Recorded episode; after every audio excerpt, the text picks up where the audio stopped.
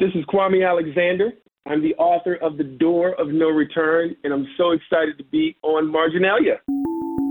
Kwame Alexander is a poet, educator, publisher, and New York Times bestselling author of 35 books. He has been awarded the Caldecott Medal, the Newbery Medal, was longlisted for the National Book Award, and was the recipient of the Lee Bennett Hopkins Poetry Award, the Coretta Scott King Author Honor, three NAACP Image Award nominations, and the inaugural Pat Conroy Legacy Award. And he is the NPR Morning Edition Poet in Residence. His most recent book, The Door of No Return, is historical fiction told in verse, based on the real lives of the Ashanti people, and tells the saga of an African family through the eyes of 12 year old Kofi and his friend Ama as they come of age in pre colonial Ghana. I recently spoke with Kwame Alexander about this new book, the first in a trilogy, and more. I'm Beth Golay, this is Marginalia, and here's our conversation. So, The Door of No Return is a middle grade novel, and I've seen you describe it in like interviews as a saga of an African family. But I've also seen you describe the book as, you know, it's about a boy with a crush. So maybe you can give our listeners a bit more of an overview or insight into the book? Yeah, I mean, when we think about Africa and, you know, sort of my idea is that, yeah, this, I set out to write the saga of an African family, but many of us think of Africa in sort of stereotypical, you know, notions and terms because it's what we watched on TV or what we read about in books that were badly written. And I wanted to write a book that really was honest and authentic and real and true to what the life of a boy growing up in a village in West Africa was like. In in many ways, it's like a boy growing up anywhere in the world. I mean, he had a crush on a girl. He had a cousin who's a bully who liked the same girl. He, you know, ha- doesn't like his teacher in school. You know, he's he's being forced to read Shakespeare. And so these sort of everyday natural happenings are taking place in his life. And so part of my goal here was to show that, yeah, this kid laughs, loves, hopes, dreams, plans, cries, lives just like everybody else until his life is interrupted in sort of this, you know, dramatic and, and somewhat traumatic way. You know, the book, The Door of No Return, is it's a work of historical fiction told in verse, and it's based on the real lives of the Ashanti people.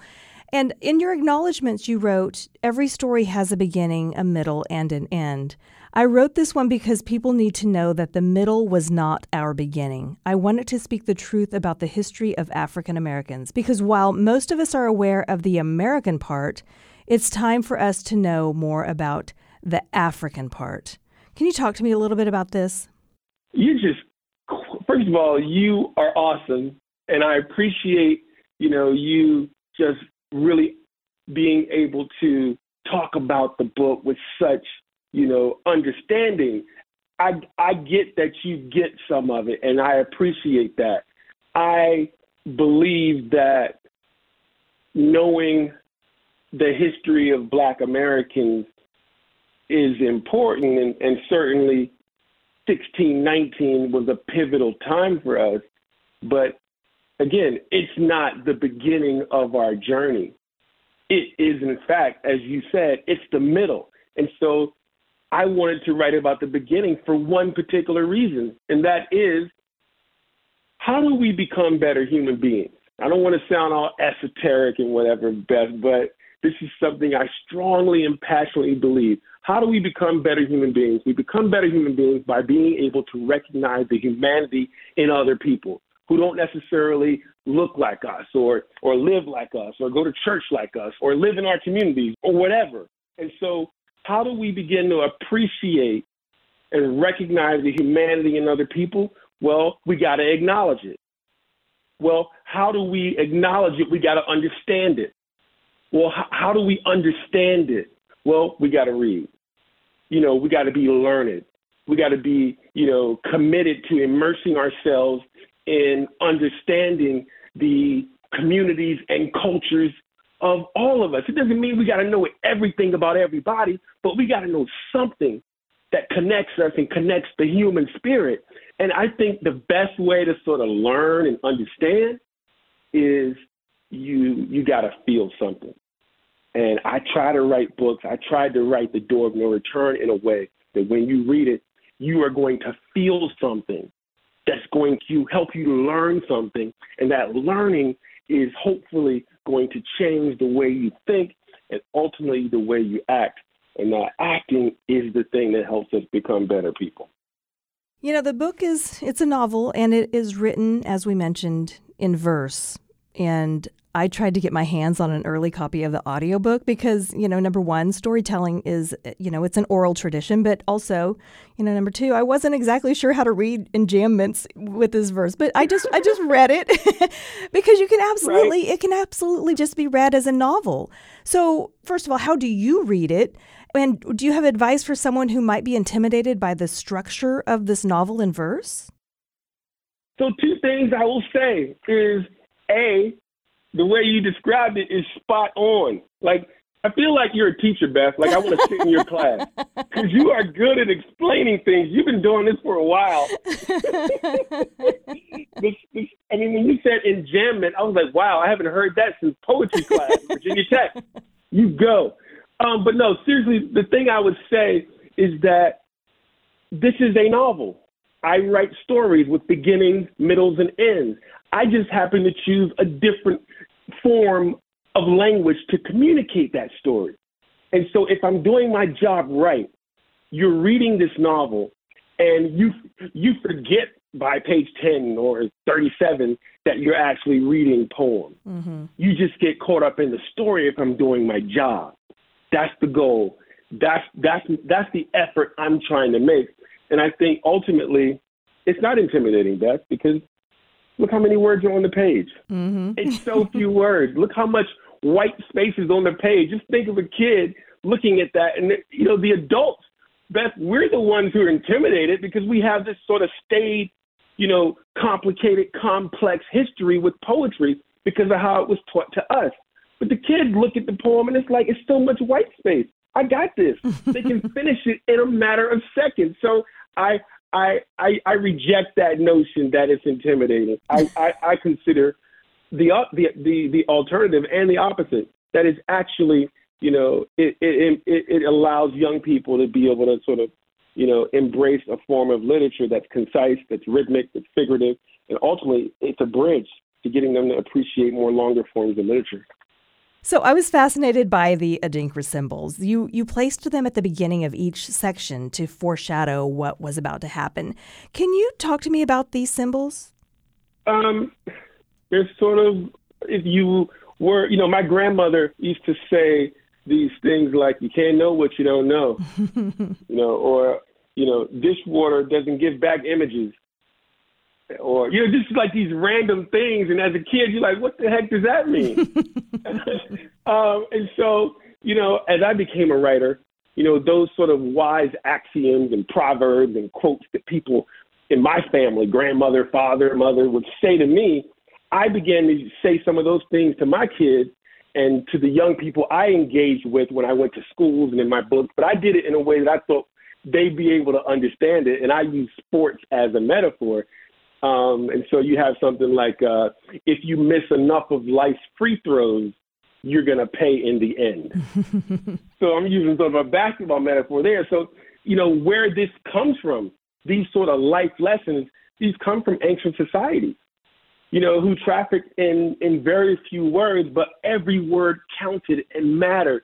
And so the Adinkra symbols are these graphic representations of those life lessons love, righteousness, fidelity, hope, security.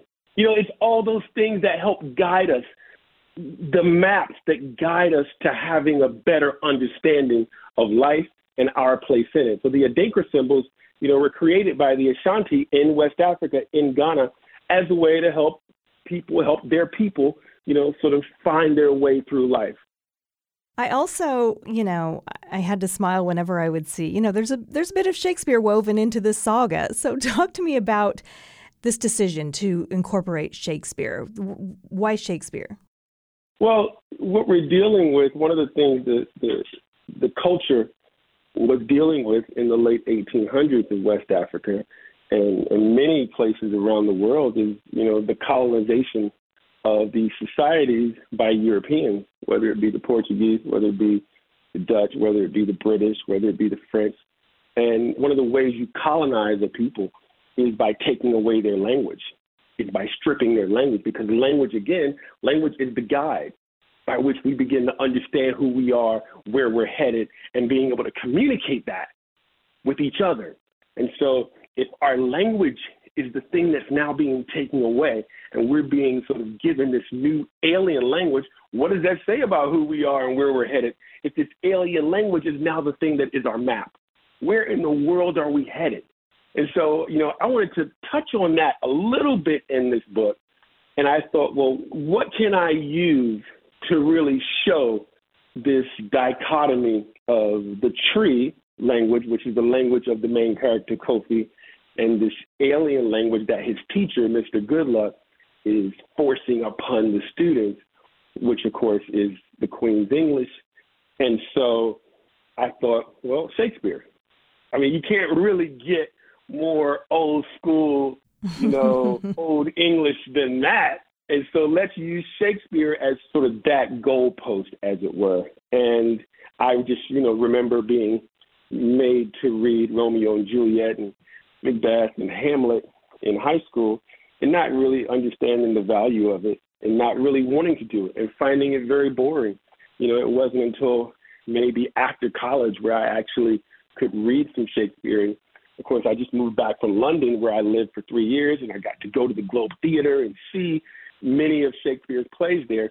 So that was my way of doing it. That was my way of really hammering home the point.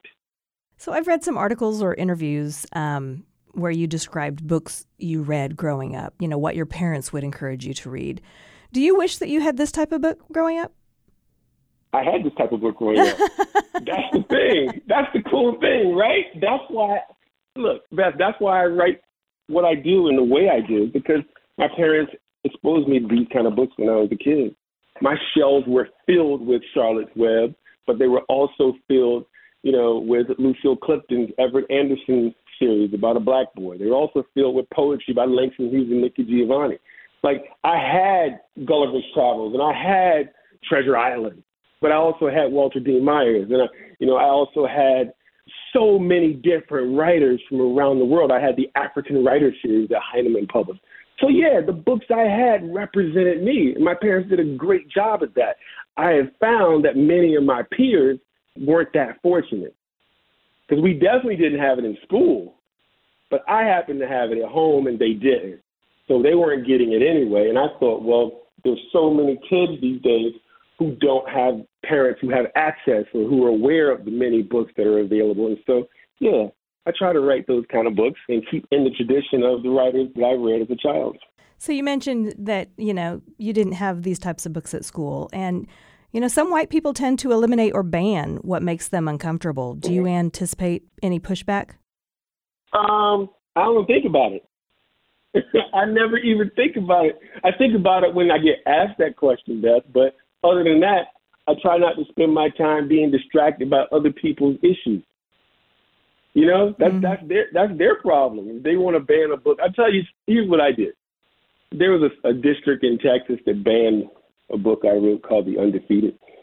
And people ask me, "What do you? How do you feel? Don't you want to talk about it?" I was like, "No, let them ban what they want, whatever." I got a ticket, Beth. I flew to this district in Texas. I had seen on Twitter a teacher who loved one of my books. I went to her school. I surprised her. I read a copy of The Undefeated in her class. That's, I mean, that's, I'm, I'm not about being reactionary. I want to be active. I want to keep doing what I'm doing which is hopefully trying to continue changing the world one word at a time. So, this is the first book in a trilogy, is that right? This is book one in the trilogy. Don't say that too loud because my publisher is like, hurry up and turn in book two. I was going to say, is this is the full trilogy written or? the so no. is written. Like I know, I, I know what's going to happen, but Is it written, Beth? I can't say that on air. This okay. is document. we'll go ahead and delete that. That's the best part of the interview. All right, we'll leave it in. yeah, leave it in. okay, so you you said in your author's note that you quote wrote it for the me nobody knows. And you know, the complete quote is I wrote it for the me nobody knows. I wrote it for the you who is still becoming, for the possibility that is us. Do you have a hope for this book? What readers will take away after reading it? I, I never have a hope for my books like that. I mean, I hope the kids read it. I hope that I've written something that will make them keep turning the page. I hope their parents will engage with it and read it. I hope teachers will enjoy it. I hope librarians will get into it. Um, I think, you know, I wanted to be a teacher. That was that was one of my dreams, and I taught for one year. Beth, I lasted one year, and I I retired because it's the hardest job in the world and it's sacred work. And I just, I just apparently wasn't cut out for it. I've since heard from all my friends who are teachers that the first year is always the hardest, but whatever. I didn't last. and so I think in my books, I'm trying to teach. There, there are arguably 20, 30 different lessons in my books. Because I'm, I, at my heart, I'm still a teacher.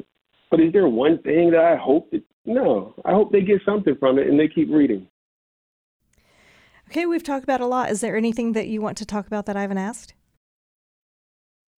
Um, I mean, about the door and no return. I just, you know, I'm I'm I'm thankful and grateful, Beth, that you didn't give away any of the spoilers because I lo- I do not like when reviewers and interviewers do that. And you you this is the best interview. I wish we could I could do all my interviews with you. we're good.